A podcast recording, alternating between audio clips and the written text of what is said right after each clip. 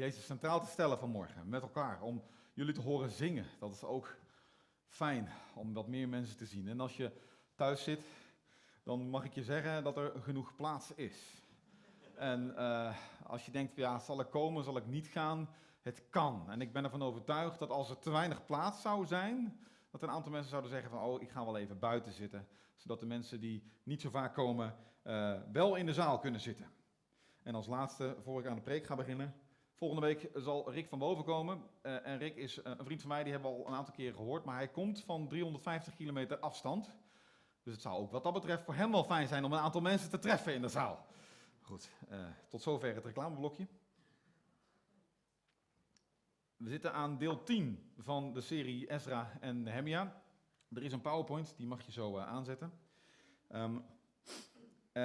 En voorlopig is het even de laatste. Ik zal na de zomer verder gaan, want we zitten aan de laatste twee hoofdstukken van Ezra, de hoofdstuk 9 en 10. En ik zal je vast waarschuwen, het is een vrij pittige kost vanmorgen. Even een kleine terugblik. Ik weet niet of u alle preken hebt gehoord, dat maakt ook niet veel uit. Ik denk dat je het ook op zichzelf staand wel kunt horen. Maar zo'n 60, 70 jaar hiervoor werd de tempel herbouwd. En was de tempel herbouwd en weer ingewijd. En dan denk je van, nou, dat is het, maar dat is het niet. Uiteindelijk komen we in het boek dan Ezra tegen. En Ezra wordt terug naar Jeruzalem gestuurd om daar het volk te onderwijzen in de wet, in nota bene de wet van God. Daar krijgt hij de opdracht toe. En ik kan me zo voorstellen wat voor hoop en verwachting Ezra met die 5000 mensen waarmee hij op reis gaat, 4 maanden reizen met 5000 mensen, dat is wat anders dan kamperen in de zomer. Maar ze moesten natuurlijk wel onderweg stoppen en stoppen en kamp houden enzovoort. Maar met 4 maanden lang met zoveel mensen, dat zal toch ergens ook wat onrust hebben gegeven onderling. Maar ik denk dat Ezra met heel veel hoop en verwachting naar Jeruzalem gaat. Maar hij wordt al heel snel geconfronteerd met een keiharde realiteit. En ik heb best wel een stukje om te lezen, dus dat gaan we maar snel doen. Ik heb het alleen in stukjes geknipt, zodat we niet 2 hoofdstukken in zijn geheel moeten lezen. Dat lijkt mij echt een beetje onzinnig. Ik zie dat het ook voor de mensen thuis zichtbaar is. Dus je mag de volgende slide, dan gaan we Bijbelversen lezen. Hoofdstuk 9, vers 1 tot 5 en dan vers 15 en dan hoofdstuk 10, een stukje verder. Toen deze zaken, alles wat ze deden toen ze aangekomen waren in Jeruzalem, waren afgehandeld, kwamen de leiders naar mij toe, mij is dan Ezra, en zeiden, het volk van Israël, de priesters en de levieten hebben zich niet afzijdig gehouden van de bevolking van het land en ook niet van de gruwelijke gebruiken van de Kanaanieten, Hethieten, Perizieten, Jebusieten, Ammonieten, Moabieten, Egyptenaren en Amorieten. Ze hebben namelijk meisjes van die volken tot vrouw genomen, voor zichzelf en voor hun zonen. En zo hebben zij het heilige zaad zich vermengd met de bevolking van het land.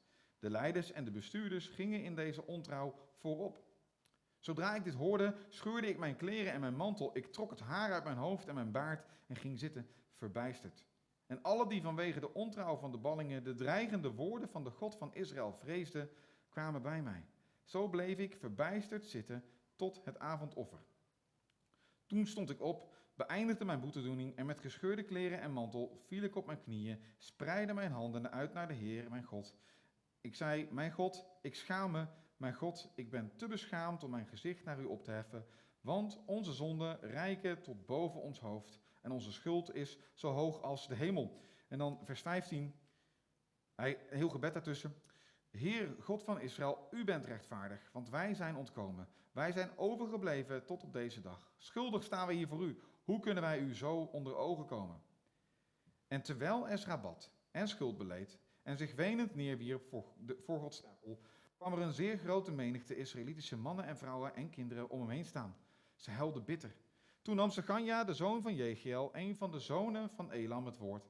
Hij zei tegen Ezra, wij zijn God ontrouw geweest. Wij zijn getrouwd met uitheemse vrouwen, afkomstig uit de bevolking van het land. En toch, ondanks dat, is er hoop voor Israël. Laat ons daarom ten overstaan van God de verplichting aangaan dat wij al die vrouwen en alle kinderen die zij hebben gebaard wegsturen, zoals u, Heer, ons dat aanraadt. En op aanraden van hen die ontzag hebben voor de geboden van onze God, opdat de wet wordt nageleefd. Sta op, Ezra, het is aan u dit af te handelen. Wij staan achter u, treed krachtig op. Ezra stond op om de leiders van de leiders van de priesters, van de levieten en van heel Israël te laten zweren dat te doen waartoe Seganja opriep. En zij zwoeren deze eed. Ezra ging weg bij Gods tempel en trok zich terug in het vertrek van Johanan, de zoon van Eljassib. Hij at geen brood en dronk geen water, want hij rouwde om de ontrouw van de teruggekeerde ballingen. Men liet een oproep uitgaan naar alle teruggekeerde ballingen in Juda en Jeruzalem, om zich in Jeruzalem te verzamelen. Op voorstel van de leiders en de oudsten zou iedereen die niet binnen 3 dagen verscheen, uitgesloten worden van de gemeenschap van de ballingen. En zouden zijn goederen verbeurd verklaard worden. Binnen 3 dagen verzamelden alle mannen van Juda en Benjamin zich dan ook in Jeruzalem. En heel het volk ging op het plein voor de tempel van God zitten. Ze rilden van angst voor wat er komen zou en vanwege de stortbuien. Het was de 20e dag van de 9e maand. Ezra, de priester, stond op en zei: U bent ontrouw geweest. U bent met uitheemse vrouwen getrouwd en daardoor hebt u de schuld van Israël vergroot. Leg daarom een bekentenis af voor de Heer, God van uw voorouders, en doe wat Hij van u vraagt. Houd u afzijdig van de bevolking van het land en van uitheemse vrouwen. De hele gemeenschap antwoordde luid: We zullen doen wat u ons gezegd hebt. Maar wij, het volk, zijn met velen en het is regentijd. We kunnen niet lang buiten blijven staan. In 1 of 2 dagen hebben wij deze zaak niet afgehandeld, want we hebben op grote schaal fouten begaan. Ik zit te kijken, heb ik dat er nog bij gezet? Ja. Laat onze leiders daarom optreden, namens de hele gemeenschap optreden, en laat iedereen die in een van onze steden met een uitheemse vrouw getrouwd is, op een vastgestelde tijd hierheen komen, samen met de oudsten en de rechters van die stad, zodat we de brandende toorn van God hierover van ons kunnen afwenden. Tot zover. Dat was een hele boterham, zou Chris zeggen. En toch, als je dit leest, als je hierover nadenkt, als je dit hoort, dan denk je: wat? Wat de piep gebeurt hier? Waarom worden die vrouwen weggestuurd? Is het niet God die zegt: ik haat de echtscheiding, en nou wordt nota bene op last van de wet van Mozes, op last van God, die vrouwen en kinderen weggestuurd? Dat klinkt in onze oren, onze 21e eeuwse oren, zeer onrechtvaardig. Hoe kan dit nu? Wat moeten we hiermee? En toch, Ezra's reactie, die is zeer intens. Die reactie van Ezra is heel intens. De manier waarop hij rouw bedrijft, zegt ook iets. Hoe zit dit? Ik denk dat als we dit willen begrijpen, moeten we even een kleine analyse maken. Moeten we even een stapje terugnemen en even los van die tekst. Want wat gebeurt er als mensen trouwen? Want als mensen trouwen, gebeurt er natuurlijk iets. Het is fijn als mensen trouwen en samenkomen en zeggen van: ja, we willen het leven samen met elkaar delen. Maar als je ervan uitgaande dat je nog niet samen gewoond hebt of samen geleefd hebt met iemand, dat je dan samenkomt, dan neem je alle twee je gebruiken mee. Als je voor het eerst samenleeft met iemand anders, daar hoef je trouwens niet eens voor getrouwd te zijn, maar in het geval van een huwelijk is dat misschien nog iets erger, dan neem je elkaars gebruiken mee. Je neemt je eigen gewoontes mee. Dat kan variëren van: hoe hang je de toiletrol, met velletje naar buiten of velletje naar binnen? Daar kan al ruzie over ontstaan. Serieus. Maar dat kan ook zijn met: hoe ga je om met je kleding? Zowel de schone als de vuile kleding. Ik denk dat we daar geen boek over hoeven te schrijven. Ik denk dat iedereen snapt wat ik bedoel. Eetgewoontes. De een vindt dit fantastisch, lekker, en de ander houdt er niet van. Eva houdt van lasagne, ik hou er echt niet van. Ja, ga dat maar eens doen dan, hè? Dat samenbrengen. Vroeger aten wij thuis van alles met bonen. Eva die spuugde over bonen. En ja, dan moet je toch een middenweg vinden. Hè? Je neemt elkaars gewoonten en gebruiken mee. Slaappatronen, ook zoiets. Als je gewoon bent om laat te gaan slapen en de ander om vroeg te gaan slapen, ja, dan zul je toch ergens een middenweg moeten vinden. Tenminste, dat lijkt mij wel zo verstandig. Wat wil ik daarmee zeggen? Je beïnvloedt elkaar. Je hebt invloed op elkaar. En je neemt gewoon zaken over. Dat zijn goede zaken, maar ook minder goede zaken. En dat is ook wat er hier gebeurt. Dat volk van Israël, dat moest heilig en afgezonderd blijven.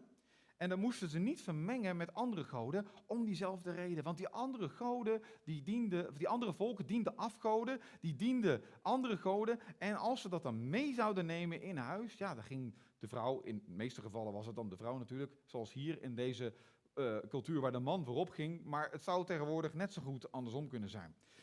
Maar die namen die afgoden mee en ja, dan gaven ze daar ruimte aan, want die moesten ook vereerd worden.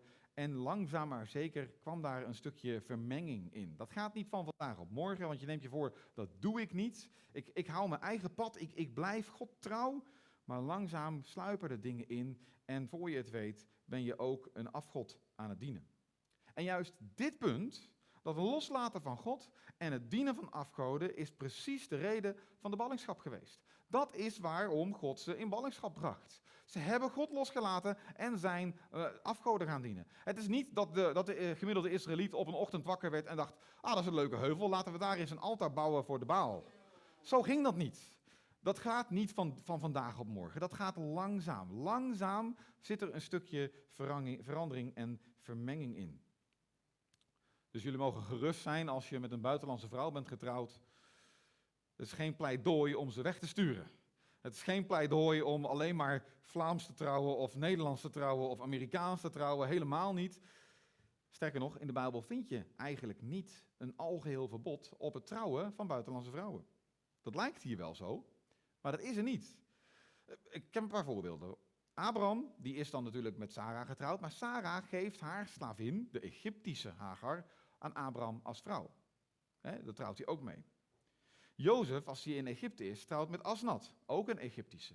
Notabene Mozes trouwt met Zippora, een Midjanitische of Nubische vrouw. Dat wordt hem heel sterk aangerekend, overigens, door het volk Israël, dat hij met een buitenlandse vrouw is getrouwd. Waar zit dan het verschil in? Waar zit dan het verschil in? Het verschil zit erin dat je mag wel met een vrouw van een andere afkomst trouwen, maar zij moeten er dan voor kiezen om helemaal op te gaan in het dienen van Yahweh, in het dienen van God. En juist die praktijken van haar thuis loslaten. Dat is waar het om gaat. En zonder al te veel uit te wijden, denk ik dat we daar wel een hele goede vergelijking hebben met een relatie met een ongelovige aangaan. Ook dat kan nou eenmaal om deze reden hetzelfde gaan. Om deze reden kan er vermenging inkomen, kan je van God losgetrokken worden. En dat is niet je opzet, maar het kan wel gebeuren. En het toppunt hier, zoals in hoofdstuk 9 staat, is dat juist de leiders voorop gaan in deze ontrouw. De leiders gaan voorop in het regelen van vrouwen van de omliggende volken, van de plaatselijke volken. Andere dan Israëlitische. Heel erg typisch. En tegelijk denk ik dat we hier een spiegel kunnen voorhouden. Dat is denk ik de grootste les die we uit Ezra kunnen leren, is dat Ezra ons een spiegel wil geven. De ballingschap van Israël was een straf op de zonde. De ballingschap van Israël was een straf op dat afkeren van God en dat God loslaten. En dat ze nu terugkomen uit die ballingschap is dus genade. En dan stelt Ezra de vraag, hoe kunnen we dan opnieuw dezelfde zonde doen? Dat is de vraag die hier gesteld wordt. En als we dan in de spiegel kijken, dan moeten we zeggen, oké, het kruis van Jezus is de straf van onze zonde. Het kruis van Jezus is de reden waarom wij vrijgemaakt zijn. Maar hij moest sterven om onze zonde te dragen. En zijn opstanding, dat biedt ons vergeving. En het leven door de geest geeft ons genade. Dan is de vraag, hoe kunnen wij dan opnieuw zondigen? Ik had nog een tekst, dus als je die nog even bij wil pakken. Hoe kunnen we dan opnieuw zondigen? Hoe kunnen we dan, en dat vraagt Paulus zich regelmatig af, hoe kunnen we dan opnieuw zonde doen? En ik heb een tekst meegenomen uit Kolossenzen 3, die is een paar weken geleden ook gelezen. Maar ik heb meegenomen in de Bijbel in gewone taal. En dat heb ik even bewust gedaan, omdat die naar mijn mening een beetje harder binnenkwam. Soms is dat nodig, want soms kennen we die teksten zo goed. Daar staat letterlijk, laat dan afsterven. Dood dan de leden, staat er in het, als je het helemaal letterlijk vertaalt. Dood dan datgene wat zondig is. Dan zegt Paulus, laat je niet langer leiden door slechte verlangens. Verlang er niet naar om vreemd te gaan. Verlang niet naar verboden seks of naar ander verkeerd gedrag op seksueel gebied. Verlang ook niet naar veel geld, want geld is een afgod. Mensen die toegeven aan zulke verlangens zijn ongehoorzaam aan God. Hij zal hem daarvoor straffen. Toen jullie nog als ongelovigen leefden, deden jullie al die slechte dingen ook. Maar nu moeten jullie daar helemaal mee stoppen. Weg met je woede, je kwaadheid en je slechte gedachten over een ander. Beledig elkaar niet langer, scheld elkaar niet uit en stop met liegen. Want jullie zijn niet meer zoals vroeger. Jullie zijn nu nieuwe mensen. God geeft jullie inzicht om hem steeds beter te leren kennen. En zo gaan jullie steeds meer lijken op God die jullie gemaakt heeft. Bij mij kwam dit even binnen, toen ik dit zo las. Overigens vind ik het heel opvallend dat de eerste drie dingen die Paulus hier noemt over seks gaan. Dan denken wij, onze maatschappij seksueel losgeslagen is, maar blijkbaar was er in Paulus' tijd niet heel veel anders. En de tweede wat hij dan noemt, naast seks, is geld. Ook dat is hier wel iets wat een rol speelt, volgens mij. Apart, dat het heel erg sterk daar naar voren komt. Maar Paulus die noemt hier, laat daarom afsterven. En als je de tuin in zou lopen en je zou een tak afknippen en je zou er niks mee doen, dan sterft die tak af. Dan gaat het dood. Als je een bloem zou plukken en je knipt hem af, je kan hem even op water houden en dat doet hij het wel even, maar uiteindelijk gaat hij dood. En dat is precies wat de bedoeling is. Je moet het laten afsterven. Je moet er gewoon radicaal mee stoppen om het te laten doodgaan. Even terug naar onze tekst van vandaag. Vrouwen en kinderen wegsturen. Dat klinkt wel echt in onze oren absurd, toch? Ik bedoel, ik snap wat er hier gebeurt, maar nog steeds denk ik, ja, dat kan toch niet? Dat kan toch niet Gods bedoeling zijn geweest? Dat kan toch niet?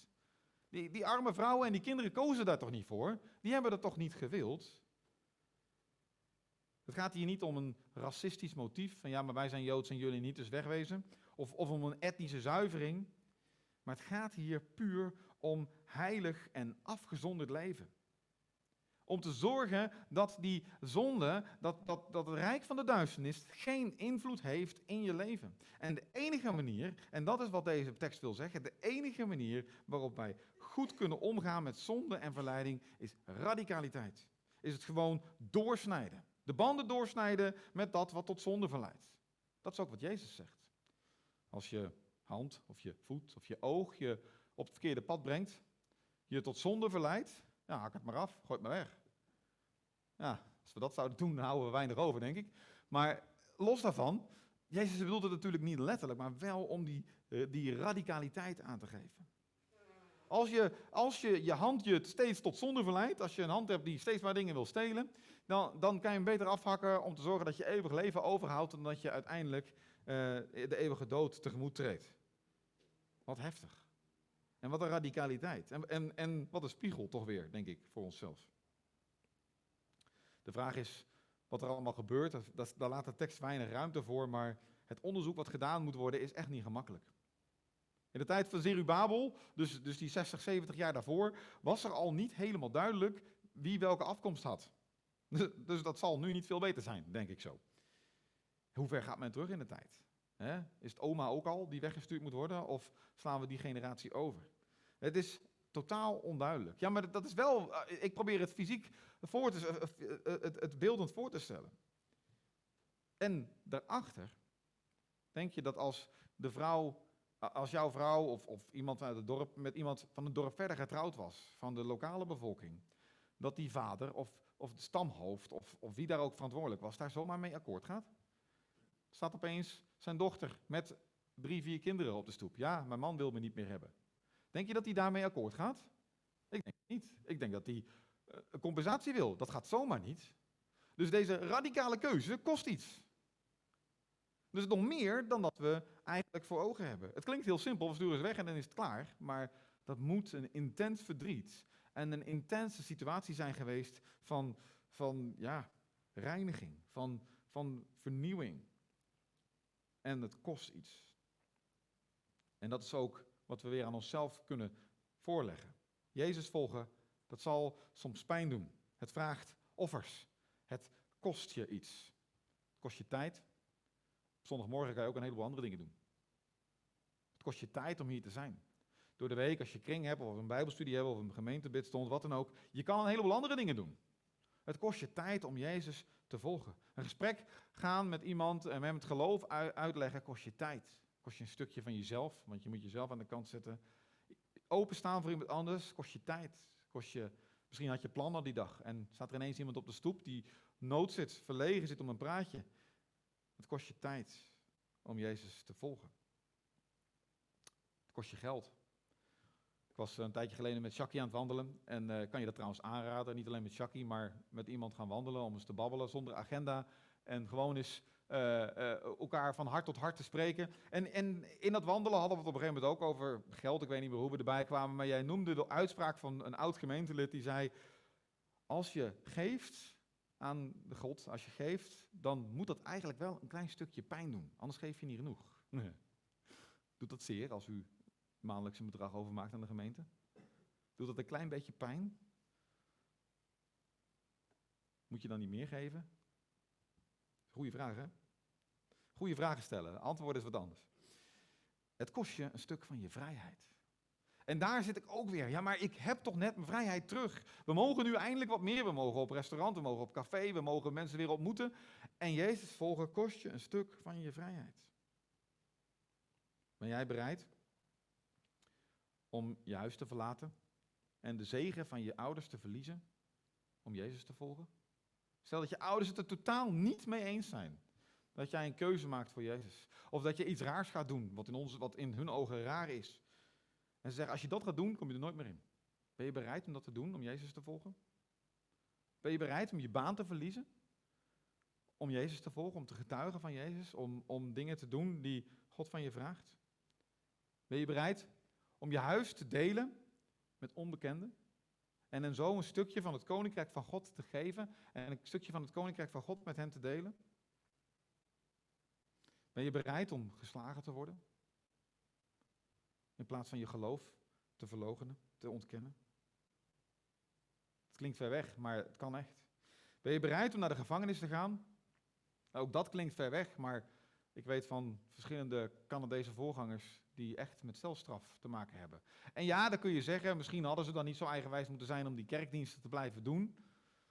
He, want ze doen daar kerkdiensten, dat mag dan in bepaalde staten helemaal niet. En ze blijven dat doen en doen ze zelfs buiten en dan mag het nog steeds niet. Dan komt de politie ze voor het ogen van de gemeente en hun kinderen gewoon in de boeien slaan en wegvoeren. Ben je daartoe bereid om dat te doen? Als dat kost. Ben je bereid om het ultieme offer, je leven te geven voor Jezus? Hoe ver gaat jouw overgave eigenlijk? Ik heb het niet gezegd, maar ik had aan het thema van de preek daarboven gezet, hoe ver ben jij bereid om te gaan? Goeie vraag, hè? En ik denk eerlijk gezegd dat we niet moeten zeggen, oké, ik doe dat allemaal wel eventjes. Want dat is in mijn beleving niet waar. Maar misschien zeg je, ja, ik wil, daartoe ben ik wel bereid, Heer. Dat ben ik wel bereid, maar dat vind ik moeilijk. Ik wil het wel in mijn hart, maar ik kan het niet. Dat is precies de plaats waar God je hebben wil. Want als je zegt, in mijn hart wil ik het wel, maar ik denk dat ik het niet kan, kan God met jou aan het werk. Dan kan God je helpen om een stapje verder te komen. Hoe ver ben jij bereid? Hoe ver gaat jouw overgave aan God? Jezus gaf alles. Letterlijk alles. Zelfs zijn leven. Hij had een fantastische plaats aan Gods hand in de hemel. En hij liet het helemaal los om als een baby geboren te worden. Hulpeloos, klein. Hij kon helemaal niks. Ze hadden nog geen pamper, maar die moest gewoon ververst worden bij Jezus. Ik bedoel, heel simpel, maar dat is waar Jezus voor koos. Hoe ver ben jij bereid om te gaan? Ik denk dat voordat we als antwoord hierop, dat we het avondmaal vieren, dat we met elkaar even een moment nemen om stil te zijn. Om gewoon even ons hart aan God uit te spreken en te zeggen, oké, Heer, misschien ben ik niet zo ver bereid om te gaan, of misschien vind ik dat moeilijk, of misschien wil ik het wel, maar ik kan het niet. Een avondmaal vieren is Jezus ontmoeten in zijn lijden en sterven. Is een ontmoeting hebben met die levende Jezus. Die ook zijn leven helemaal gaf, die zich helemaal overgaf. Die niets voor zichzelf achterhield. En ja, dat is Jezus. Maar misschien is het een moment van morgen om opnieuw op die overgave te komen. Zeggen, Heer, ik wil mij weer volledig aan u overgeven. Of een stukje meer dan gisteren. Laten we een moment stil zijn.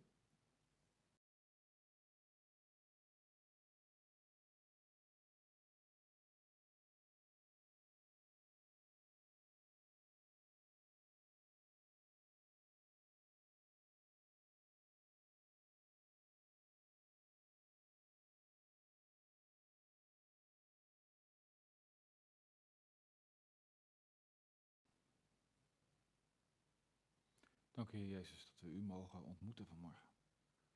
Dat we niet een dode Jezus ontmoeten, maar de levende Heer. Dank u wel dat u onze God bent tot in eeuwigheid. Dat we ook ons, zoals u uzelf hebt overgegeven, dat we onszelf terug aan u mogen geven. Heer, wilt u als we zo het avondmaal met elkaar delen, wilt u dan zorgen voor echt een diepe ontmoeting met u. Dat we u werkelijk zullen kennen en doorgronden wat u hebt gedaan voor ons. Maar ook dat we onszelf opnieuw en dieper mogen overgeven aan u. Want u bent het meer dan waard.